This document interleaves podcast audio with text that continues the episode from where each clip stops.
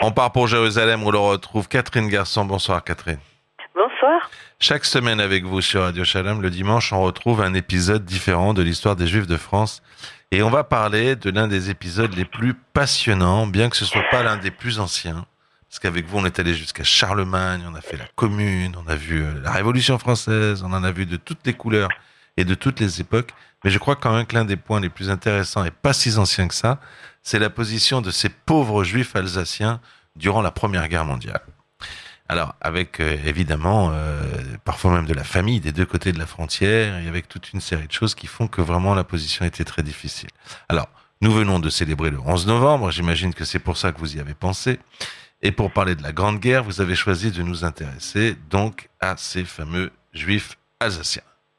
Oui, parce que comme vous l'avez dit, leur situation est très spéciale. Alors, le 10 mai 1871, quand est signé le, traité de Francfort, celui-ci consacre la victoire de l'Empire allemand sur la France, de Napoléon III à l'époque, et cette France qui perd la totalité de l'Alsace et une partie de la Lorraine, un territoire où vivent environ 40 000 juifs, ce qui est beaucoup pour l'époque, c'est presque un tiers du judaïsme français. Alors, une partie de ces juifs, plus de 10%, ne va pas vouloir abandonner la patrie de la liberté et vont rejoindre la France comme mes ancêtres par exemple. Ah de, de, nombreux autres ne font pas ce choix, qui ne font pas ce choix radical, vont néanmoins rester proches de la France et malgré une politique, il faut dire, qui est quand même plutôt light, de germanisation, ils vont se ressentir toujours plus ou moins français. En témoigne, en témoigne par exemple le fait que beaucoup de parents envoient leurs enfants étudier à Nancy, qui est encore en France, puisque c'est la partie de la Lorraine qui n'est pas qui n'est pas euh, allemande, ou à Paris.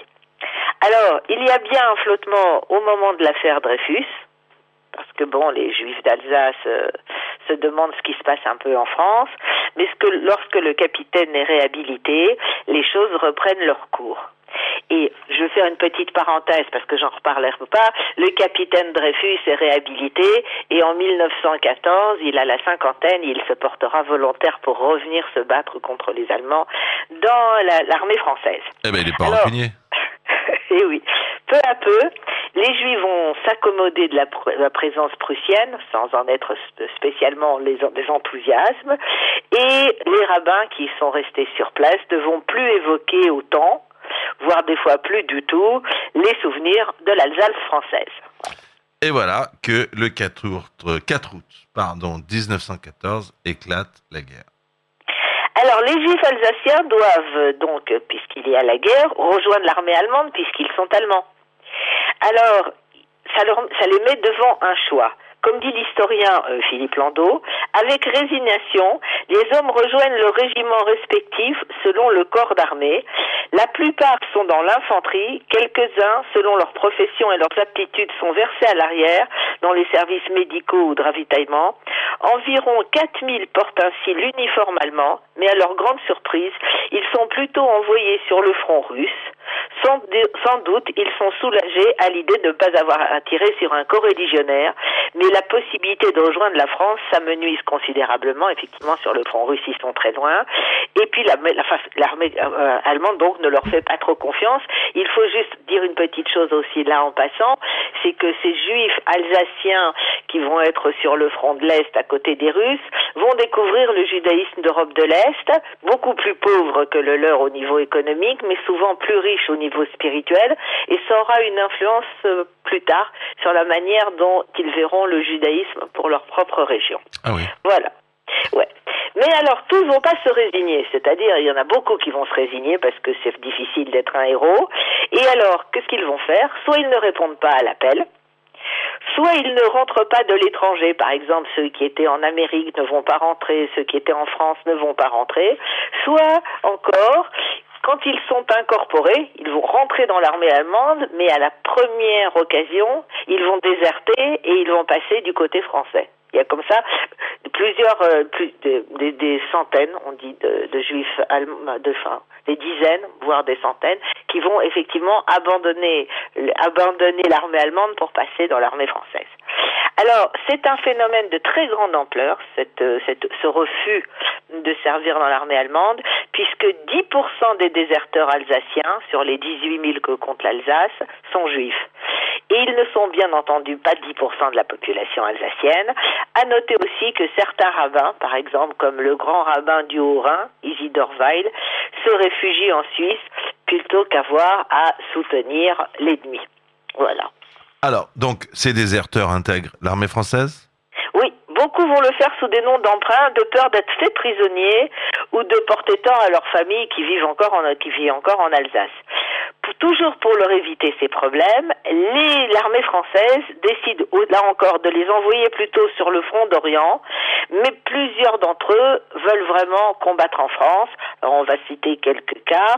Jérôme Marx de euh, Bichevillers devient ainsi Robert Gérard et sert comme caporal dans les chasseurs alpins, ou Henri Blanc de, Bloch de Rochheim devient Henri Girard et tombe au fort de Vaux sous l'uniforme français.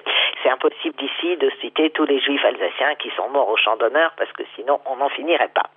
Il faut pourtant s'attarder sur le cas le plus symbolique d'entre eux. Il s'appelle David Bloch et il vient de la petite ville de Guebwiller. Il a un peu moins de 20 ans au début de la guerre et euh, il ne veut pas rejoindre son régiment allemand. Il va déserter donc il va partir en France. Mais comme il est de petite taille et qu'il est faible, on on veut pas l'incorporer dans l'armée. Alors il va travailler et puis finalement il va convaincre l'état-major de la 7e armée qu'il peut être utile en tant qu'espion puisqu'il connaît bien le terrain, il parle allemand, il parle français et donc il va être enfin va être envoyé derrière les lignes allemandes. Et en juin 1916, il se trouve non loin de Soult et il est arrêté pour un contrôle d'identité. Il porte bien sûr des faux papiers, il est reconnu par un soldat, il est fait prisonnier, on convoque son père et son père fait une erreur, il croit comme ça qu'il va attendrir les autorités allemandes et il reconnaît que c'est son fils. Donc, reconnu comme étant le déserteur euh, David Bloch. Il est fusillé pour euh, oh trahison le 1er juillet. Il meurt en criant Ma patrie me vengera. Il devient une, un des icônes du judaïsme alsacien et plus généralement en France. En 1922, Guebwiller va inaugurer un monument qui l'immortalise et la cérémonie aura lieu en présence du député du Haut-Rhin et du ministre des régions libérées. Or, David Bloch n'est pas le seul héros euh, juif de cette guerre, même si c'est symbolique. C'est pas la seule légende. Euh, l'engagement des juifs euh, originaires, originaires d'Alsace dans la défense de la patrie est symbolisé dès le début de la guerre par la mort du rabbin Abraham Bloch, qui est lui-même fils de juifs alsaciens qui ont opté pour la France. Alors, il va, vraiment mourir tout au début de la guerre, puisque la guerre commence au début août et il va être tué le 29 août 1914. Alors, il y a une stèle qui lui est euh, dédiée et on peut lire dessus le 29 août 1914, le grand rabbin Avram Bloch, aumônier aux, armées françaises, a été tué en portant la croix du Christ à un soldat catholique mourant. C'est une grande image d'Épinal. Ils disent le, le grand rabbin Bloch était en aumônier et il y avait un blessé, un mourant, un soldat catholique et pour l'aider à mourir en chrétien, le Abraham Bloch, qui était le seul aumônier sur place, lui aurait porté la croix. C'est du moins ce que va raconter à sa veuve un jésuite. Alors aujourd'hui, on conteste cette version, mais on va pas venir dans la contestation parce que des gens disent que ça a été embelli par euh, par la légende. Néanmoins, cet acte d'héroïsme œcuménique donne lieu à de multiples hommages, par exemple dans des cartes postales, des illustrations le représentent. Euh, cette scène là où on voit le rabbin penché sur le mourant, rabbin qui va être tué à ce moment-là, et donc qui symbolise l'altruisme des aumôniers militaires, mais surtout l'union sacrée qui réconcilie et rapproche devant la Première Guerre durant la Première Guerre tous les combattants français, toutes tendances religieuses, dans un même sentiment national, et donc ça tourne quelque part la page de la lutte entre laïcs et religieux qui avait marqué ah. effectivement euh, tout le début de ce XXe siècle. Alors, il faut aussi noter la résistance des juifs alsaciens qui ne sont pas militaires, c'est-à-dire ceux qui vivent, euh, des civils qui vivent en Alsace. Près de 6% des juifs d'Alsace-Lorraine sont condamnés pour haute trahison et 7% sont accusés d'outrage envers l'Allemagne. Alors, plusieurs juifs connaissent des peines de prison variables selon la gravité de leurs propos anti-allemands. Certains n'hésitent plus à s'exprimer en français publiquement, ce qui leur vaut un jour d'incarcération. Euh, par exemple, à Madame Veil de Strasbourg, qui va parler français. D'autres disent des choses haineuses contre les Allemands. Al Colmar, par exemple, Alphonse Dreyfus est condamné à une peine de prison de trois mois pour avoir ridiculisé euh, l'occupant. Alors, c'est sûr qu'au niveau de la France en général, mais des Juifs d'Alsace aussi, il y a un vrai réveil patriotique, c'est-à-dire ils se retrouvent en symbiose avec cette France qu'ils ont tellement aimée, euh, et c'est d'autant plus important qu'une grande partie du rabbinat français sont des euh, rabbins venus d'Alsace. Ah Donc, c'est euh, c'est- ce sentiment patriotique, ce sentiment d'être français, ce sentiment que c'est important, euh, la, la- la victoire de la France, va être vraiment partagé par une grande partie des juifs alsaciens, quoi qu'ils, quoi qu'ils, où qu'ils vivent. Alors, il faut quand même dire que si dans l'ensemble de la population juive française non alsacienne, il y a comme un peu dans la population française en général la haine du Bosch, comme on dit, oui. Euh, chez les Alsaciens, les choses sont plus modérées parce qu'ils n'oublient pas qu'ils ont une partie d'entre eux qui sont sous les drapeaux en Allemagne et les rabbins essayent aussi de, de modérer ce sentiment de ce sentiment trop négatif en, en leur rappelant quand même que une partie des juifs alsaciens n'ont pas eu la possibilité, comme les protestants alsaciens, de refuser d'incorporer l'armée prussienne. Voilà. Bref, peu à peu, Oui. l'Alsace est reconquise par la France. Alors, au printemps 1915, une partie de la province est, province est enfin reco- reconquise par les troupes françaises. Tannes est libéré et, et son rabbin, le rabbin Meyer, devient ainsi le premier rabbin français d'Alsace-Lorraine. Mathieu Wolf, l'aumônier israélite de la place de Belfort, célèbre en février la libération devant un public alsacien et aussi devant des combattants juifs venus d'Algérie. Frère d'Alsace, dit-il, cette France qui redresse les torts, abolit les erreurs, cette France vous revient aujourd'hui, souriante et humaine, comme vous revenez à elle déjà ravie par la perspective des réparations futures. Malgré ce patriotisme, voire cet héroïsme pour beaucoup d'entre eux, certains antisémites ne désarment pas, certains oui l'ont fait, comme Barès par exemple, euh, qui n'était pas un vrai antisémite, mais qui n'était pas très pro-juif et très nationaliste, lui reconnaît le mérite des juifs alsaciens. Mais l'action française, dès la, mobila- dès la mobilisation, mène une campagne contre les Hébreux venus de l'autre côté de la frontière Oh là là. et dénonce les entreprises financées ou dirigées par les Cannes et les Weil. En 1916, elle attaque le célèbre sociologue Émile Durkheim, issu d'une lignée étrangère, alors qu'il préside la commission des étrangers chargée de statuer sur le sort des euh, ressortissants russes. Voilà. Et vient, bon, vient la victoire et le retour de la France. Oui, alors quand la victoire, euh, la victoire de 1918, c'est la joie qui règne en Alsace-Lorraine. Lorsque les troupes françaises entrent à Strasbourg, le président du consistoire israélite du Barin déclare, il s'appelle Monsieur Schmoll, Français, au fond de notre cœur, nous n'avons jamais cessé de l'être. Plusieurs offices commémorent la victoire de Wissembourg à Mulhouse. Dès le départ des Allemands, les fidèles de Bouxwiller et de Guebwiller plantent même un arbre de la liberté.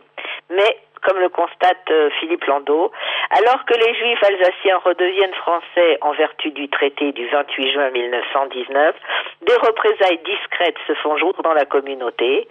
Après intervention auprès du consistoire central, les membres du consistoire du Haut-Rhin destituent leur président, Lucien Mannheimer, jugé trop pro-allemand, le grand rabbin de Strasbourg, Émile Lévy, natif de Dambach-la-Ville, mais de culture germa- ge- germanique, doit aussi quitter son poste. Il avait refusé de célébrer la euh, libération de sa ville. Finalement, il n'y aura qu'une épuration très discrète, d'autant plus que de, euh, près de 200 juifs alsaciens sont morts sous l'uniforme allemand et on ne souhaite pas trop euh, raviver les plaies qui sont quand même encore béantes. Qui sont quand même importantes. Euh, reste une dernière angoisse pour le judaïsme alsacien. Il concerne le concordat. En effet, en Alsace-Moselle, puisque c'est de ça qu'il s'agit, il n'y a pas de séparation entre l'État et les cultes, car en 1905, quand le concordat a été aboli par la Troisième République, la région était allemande donc elle n'a pas voté euh, pour l'abolition du concordat. Alors les juifs alsaciens sont très attachés au concordat, qui permet entre autres la rémunération par l'État des rabbins, et ceci c'est vital pour des petites communautés, peut-être moins pour des très grandes communautés comme Strasbourg, c'est important, mais pour des petites communautés, elles n'ont pas les moyens d'entretenir un rabbin, et l'enseignement et son science attaché à l'enseignement religieux obligatoire dans les établissements scolaires. Alors, dans un premier temps, ce qu'on appelle la chambre bleue horizon, c'est-à-dire celle qui est issue de la première de la, guerre, mondiale, souhaite le maintien du concordat et lui lui donne un statut légal transitoire. C'est en 1919. Mais en 1924, le cartel des gauches qui a pris euh, qui a gagné les élections, décide de mettre fin au système concordataire. L'époque est marquée par une politique anticléricale d'Édouard Herriot. On revient, on revient à ce qui se passait avant la guerre, avec la suppression des congrégations et la rupture des, des relations diplomatiques avec le Vatican. Mais de vives manifestations dans toute la France vont pousser le gouvernement à reculer. On va abolir le concordat, le concordat va être sauvé et il reste la règle jusqu'à nos jours. Et effectivement, les rabbins en Alsace et dans une partie et en Moselle continuent à être euh, à être payés salariés de l'État, par exemple. L'État qui finance les cultes. Eh oui, par exemple, ils sont payés par l'État. Eh oui. Catherine Garçon, euh, vous qui habitez Jérusalem, euh, chaque semaine, vous nous racontez sur Radio Shalom un épisode différent de l'histoire des Juifs de France. Et donc là, on a découvert ce, cet épisode très difficile pour les Juifs alsaciens de la Première Guerre mondiale. Merci à vous. Bonsoir.